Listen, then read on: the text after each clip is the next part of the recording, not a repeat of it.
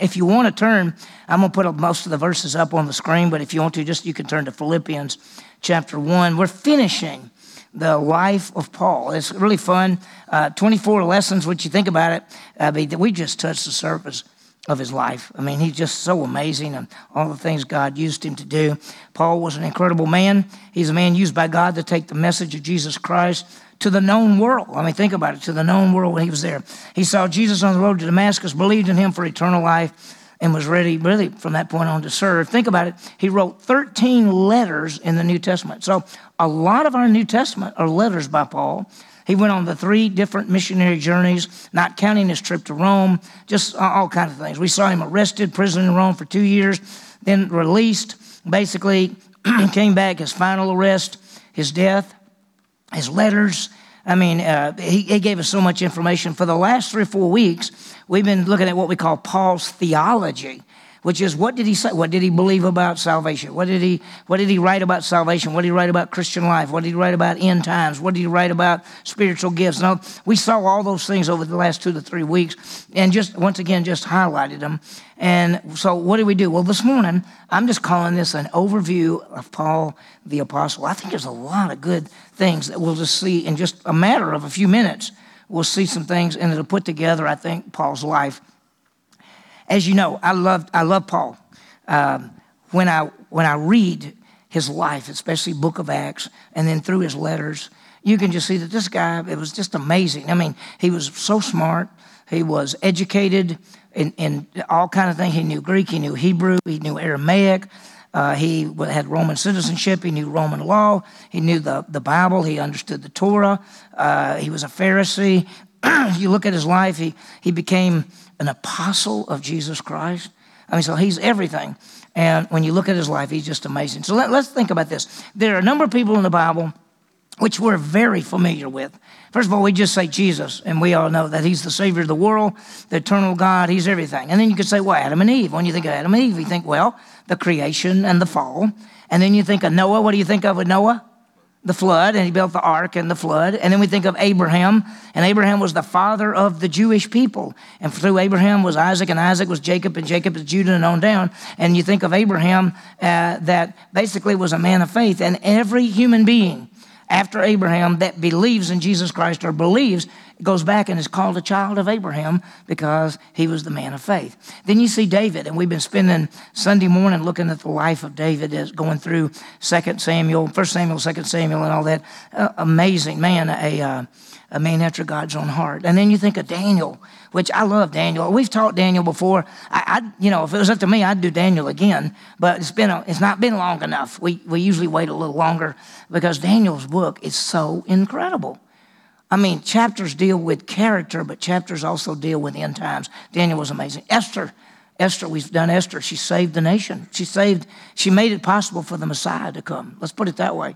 Uh, John the Baptist pointing out the Messiah. I mean, the forerunner of the Messiah. And then Peter the apostle, which we can, a lot of us can identify with Peter when you say, uh, be careful what you do, Peter, because one minute you're saying the right thing and the next minute you're saying the wrong thing.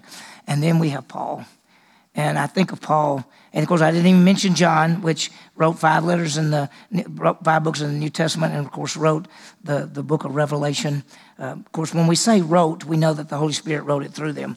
But Paul was a man, Jewish Roman citizenship. He took the message to the Jew first and also to the Greek. He's called the apostle of the Gentiles. So, what we're going to do, I've divided it this way. That looks like a lot, but it's not. We're going to look how Paul described himself his apostleship and message, his charge, his warning, his life and ministry, his legacy, and then some application. So that's what we're going to do today in just one little time. And it's not, it's not going to take very long. I would say that it'd be a good thing to look at this and maybe keep this because if you ever said, what if somebody wanted to know about Paul? Within like 15 or 20 minutes, you can give them Paul's description and apostleship and charge and warning and life just, just in this little message right here. So I think there's some good things that we can apply. Let's start with Paul's description of himself. Now, we know he didn't describe himself really physically. He did talk about that there was something wrong with his eyes. We know that that there was something wrong with his eyes. And when he went to the Galatians, he even writes in the letter, he said, If possible, you would have plucked your eyes out and given them to me. So we know something was wrong with his eyes from a physical thing, but we know that if you read in history, uh, a guy named of Onesiphorus of Iconium wrote and described Paul as a short man, bald headed, red hair, bow legs, and an eyebrow that went all the way across. That's how he described Paul. Now, whether, whether he actually knew Paul or not, whether it was accurate or not, we have no idea. But that's what some people say Paul looked like. We don't know.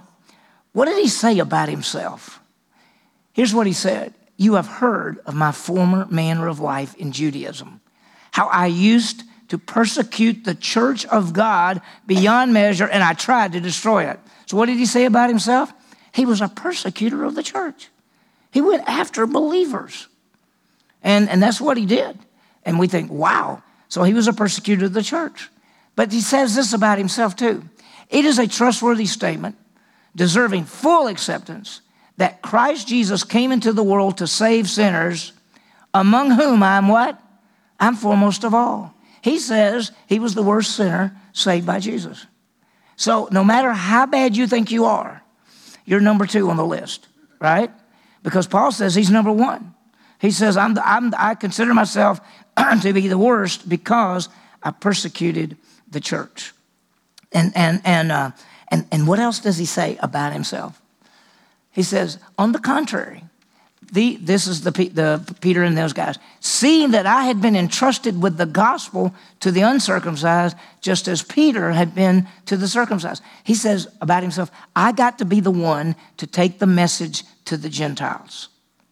So, simply put, Paul was a persecutor saved by Jesus Christ to take the message to the Gentiles. That's what Paul says about himself. Now, he does say he's the worst of all sinners. And so we, we look at him and we go, Paul, you, you're one of the great men of all time. And he'd say, yeah, but you know, you know, I'm, I'm terrible in that sense. And so we look at Paul, a persecutor, saved by Christ to take the message to the Gentiles. So if you said, what did Paul say about himself? That's it. Well, then what, let's talk about Paul's apostleship and message. Now, this may surprise you. Was Paul one of the original 12? No. In fact, there were the, there were 12 guys, Judas died, then there were 11 guys, and then on the day of Pentecost, they had a uh, kind of a meeting and they picked a guy to, to take the place of Judas. So they had 12 already. Paul didn't come till later. Paul didn't come till a few years later. But Paul was an apostle. Now, look what he says about himself Paul, an apostle. Now, how? Not from men, nor through the agency of man but through Jesus Christ and God the Father who raised him from the dead. Paul says, I'm an apostle because Jesus and the Father made me an apostle. That's pretty powerful.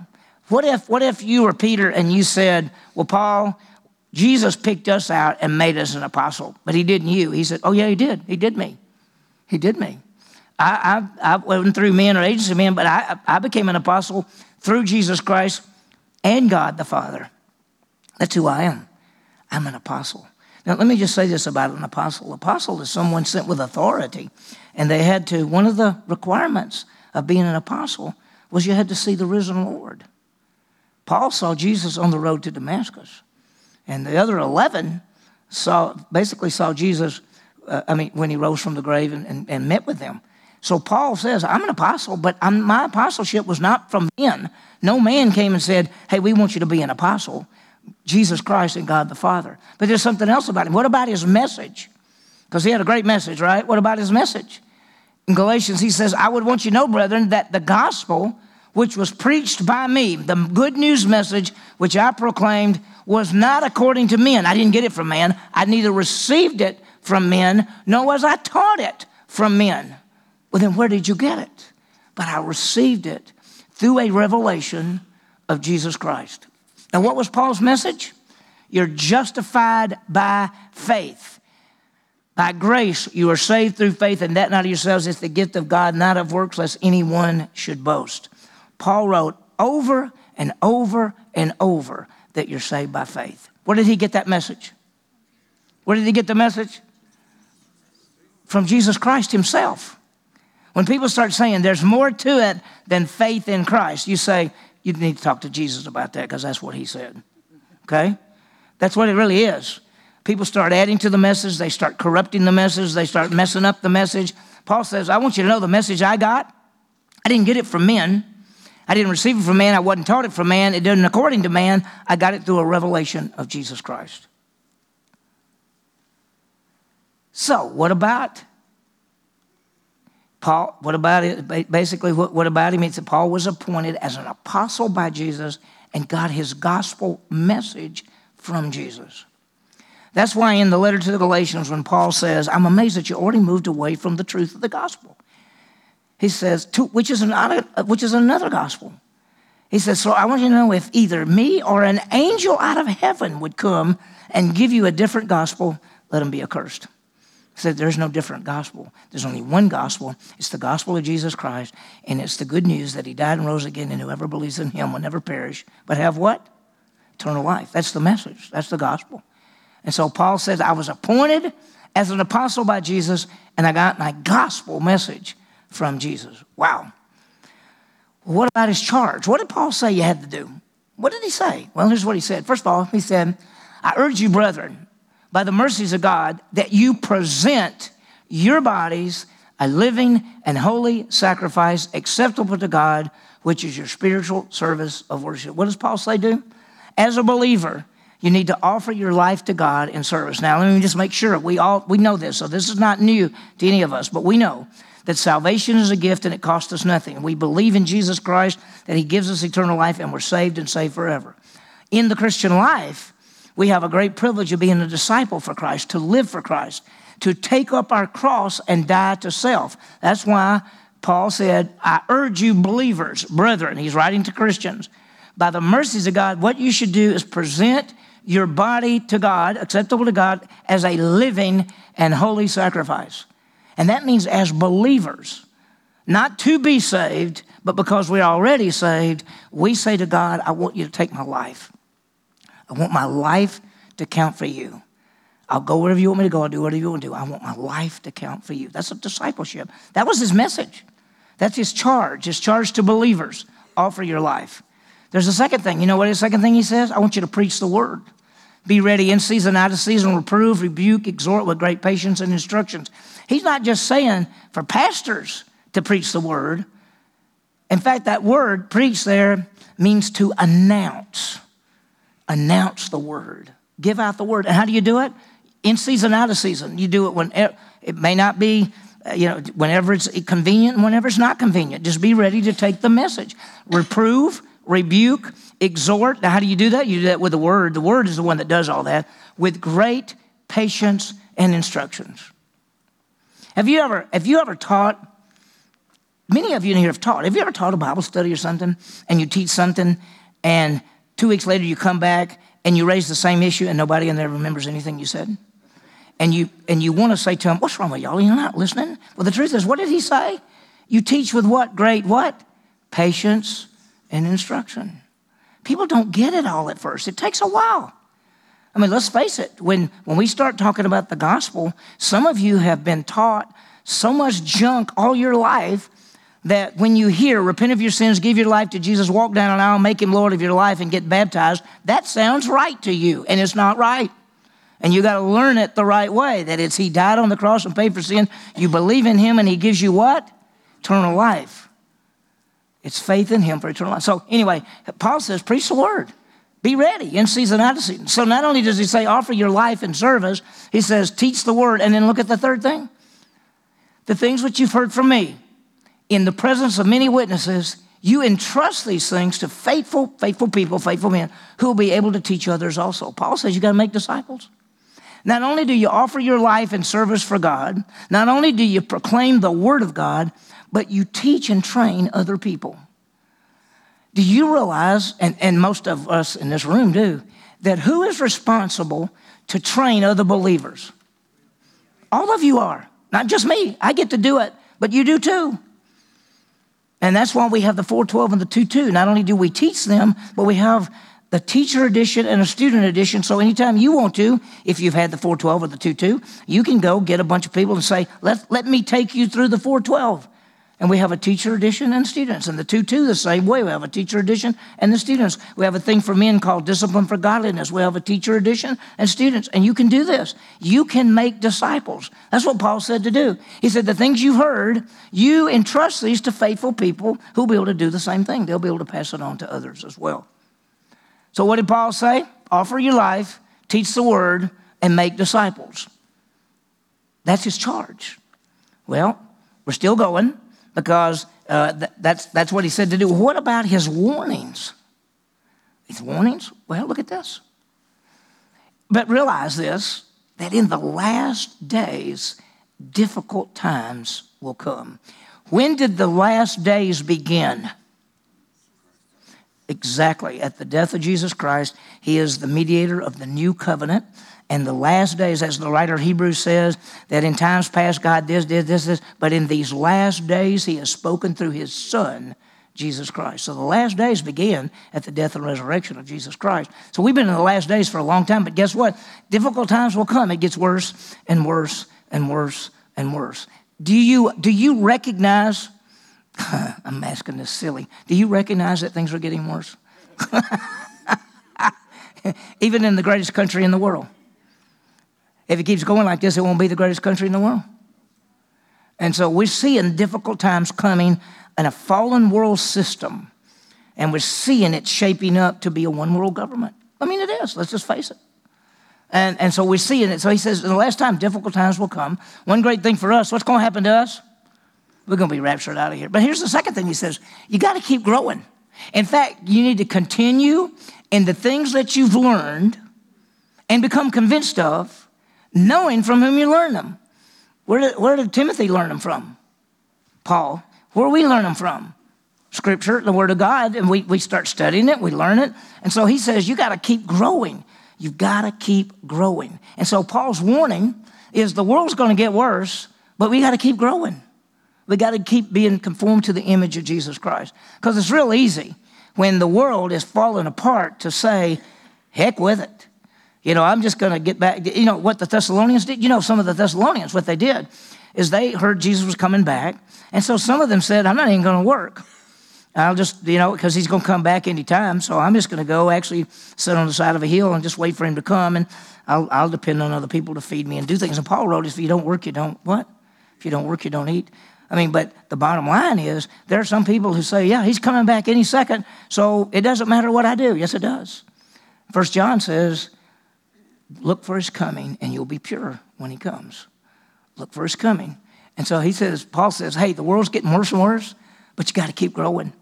You got to keep growing. And so we've seen all this, these different things. This is Paul's warning. Well, we got another one, and this is Paul's life and ministry. What did he say? Look at this. Paul lived for Jesus and looked forward to being with him. He says, For me to live is what? Christ. And to die is what? What does it mean to live is Christ? What does that mean? What did Paul mean when he said, For me, to live is Christ? What does that mean?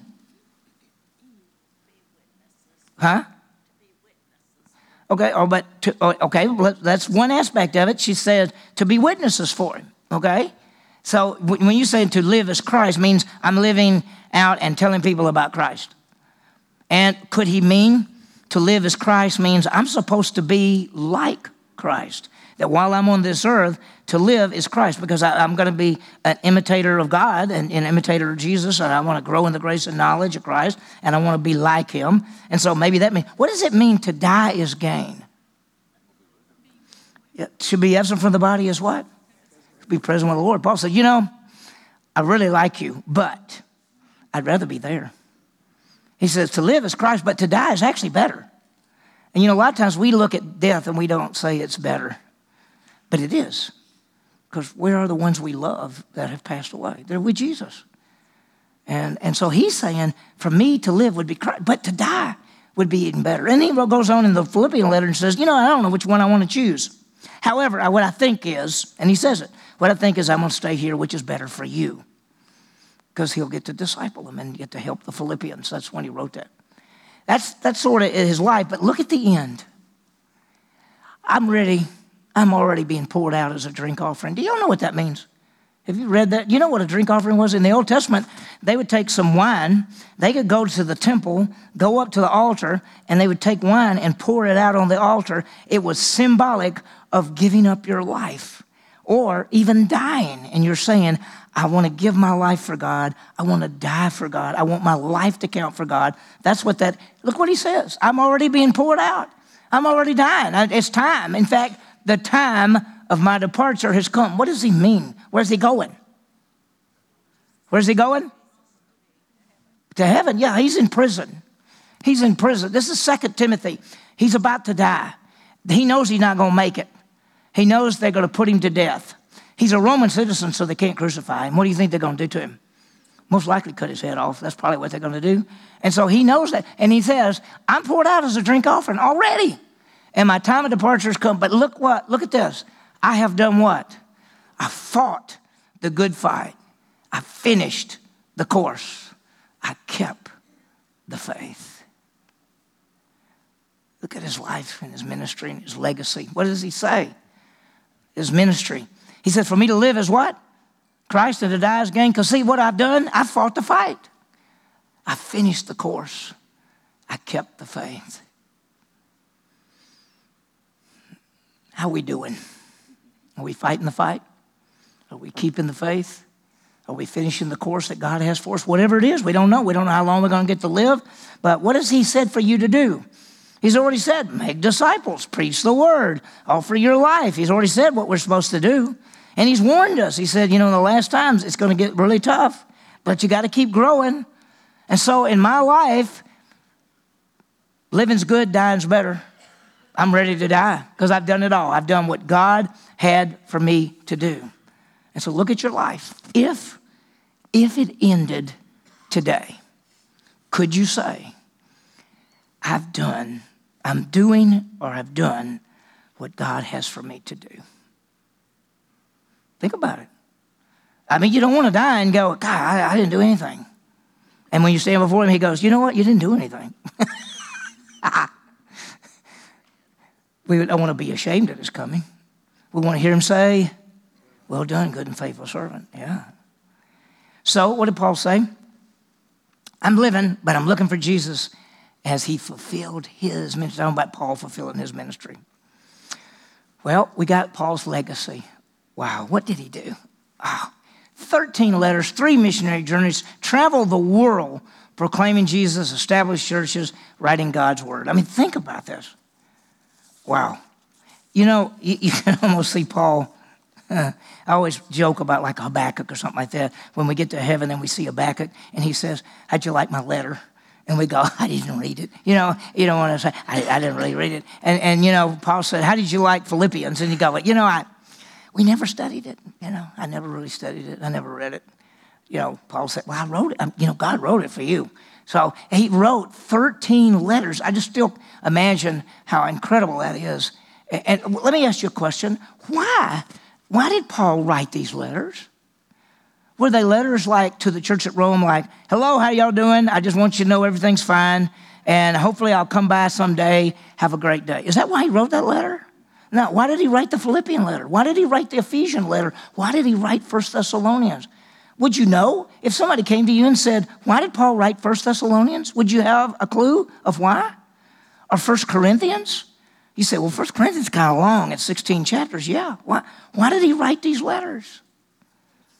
They give us information. I mean, the First Thessalonians, in First Thessalonians, he's writing because somebody told these people that Jesus, that when people died and Jesus came back, they don't go, they're left behind. And he writes part of that to deal with them, to deal with those issues. He also writes to encourage them. Second Thessalonians, he writes about the second coming of Christ. First Thessalonians, he writes about the rapture. Second coming, he writes about the second coming. The Ephesians letter, who you are in Christ, chapters 1, 2, and 3. Chapters 4, 5, and 6, how to live out who you are in Christ. So it's important that we understand what these letters were. And think about this. This is Paul, but what, what's First John about? What's Second John about? What's the book of Jude about? What's Matthew about? What's Luke about? What are these? What's the book of Revelation about? And that's just New Testament. We've been doing through 1st and 2nd Samuel. You have been in this. You say, oh, 1st and 2nd Samuel. That's the life of Samuel. It's the life of Saul. It's the life of David. It's given the history of the nation of Israel and these kings. So you know that because you're studying it. But what about these others? So, so he traveled the world proclaiming Jesus, establishing churches, and writing God's word.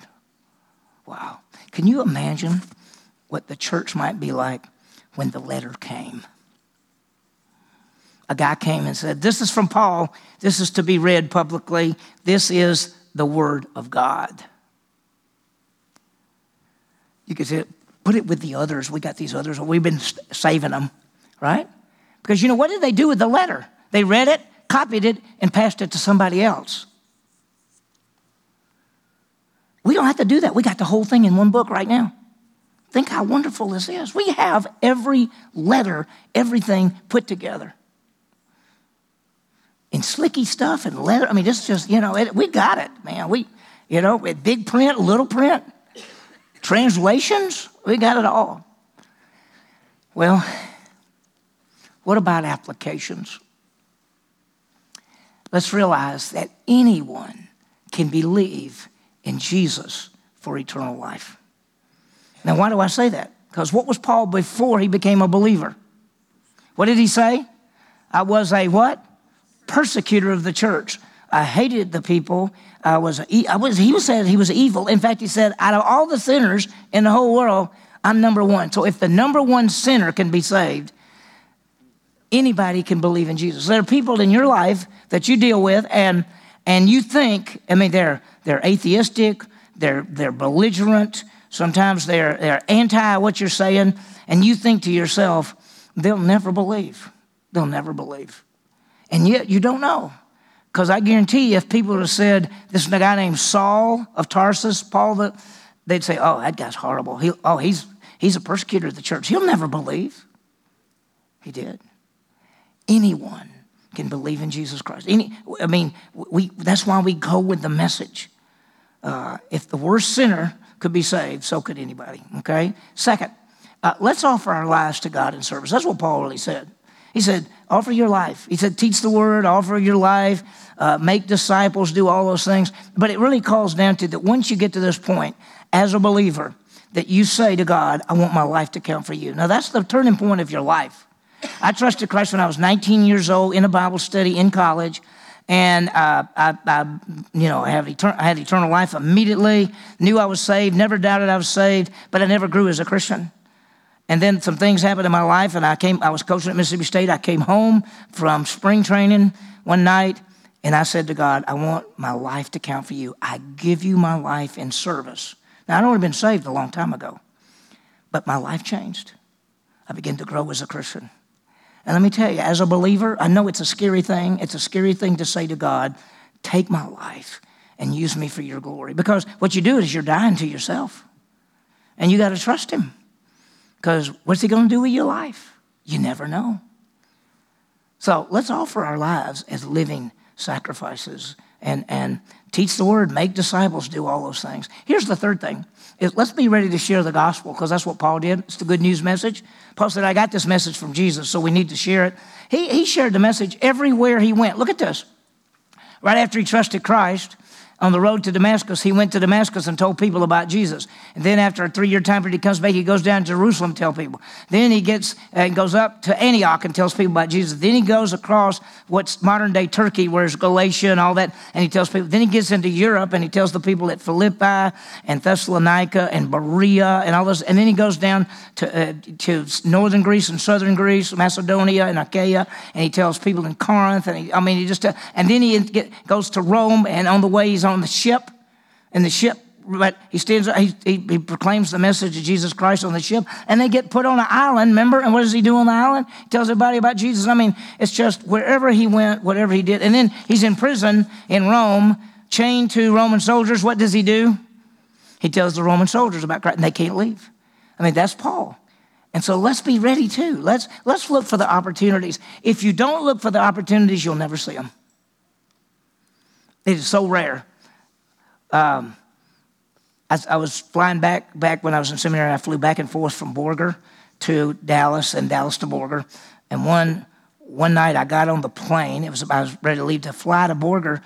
And there were two girls that I got set in the middle of. The, I was single. I just wanted to bring that out. But anyway, uh, you know, you never know what's going to happen. And I, this one girl started talking to me because she saw that I had a Bible with me, and she said, "Oh, I'm a Christian." Da da da da da da. We were talking. This other girl never said a word, and you never can tell. And all of a sudden, she tapped me on the shoulder, and I went, "Yeah." And she said, "I hear y'all talking. Could you tell me how I can be saved? I've heard people talk about it, but I've never understood it." I said, Yes, I can. I can do it. Yeah, I can do it. Here's the deal. Let's be ready. It doesn't usually come that way, right? People don't usually walk up to you and ask you, hey, can you tell me? So we got to look for the opportunities. If we don't look for the opportunities, never happen. Here's number four. Let's look forward to the coming of our Savior, Jesus Christ. What could happen at any second? The rapture. Okay, the word rapture is a Latin word, remember, and it means to snatch away. The Greek word is harpazo, which means to pull out, to take up. And that's when First Thessalonians says, and the dead in Christ will be raised first, and we who are alive will be harpazo, will be taken up off the face of the earth. It could be when? Any second. Any second. So let's look forward to the coming. And when as we look forward to the coming, we're going to live better because he could come at any second.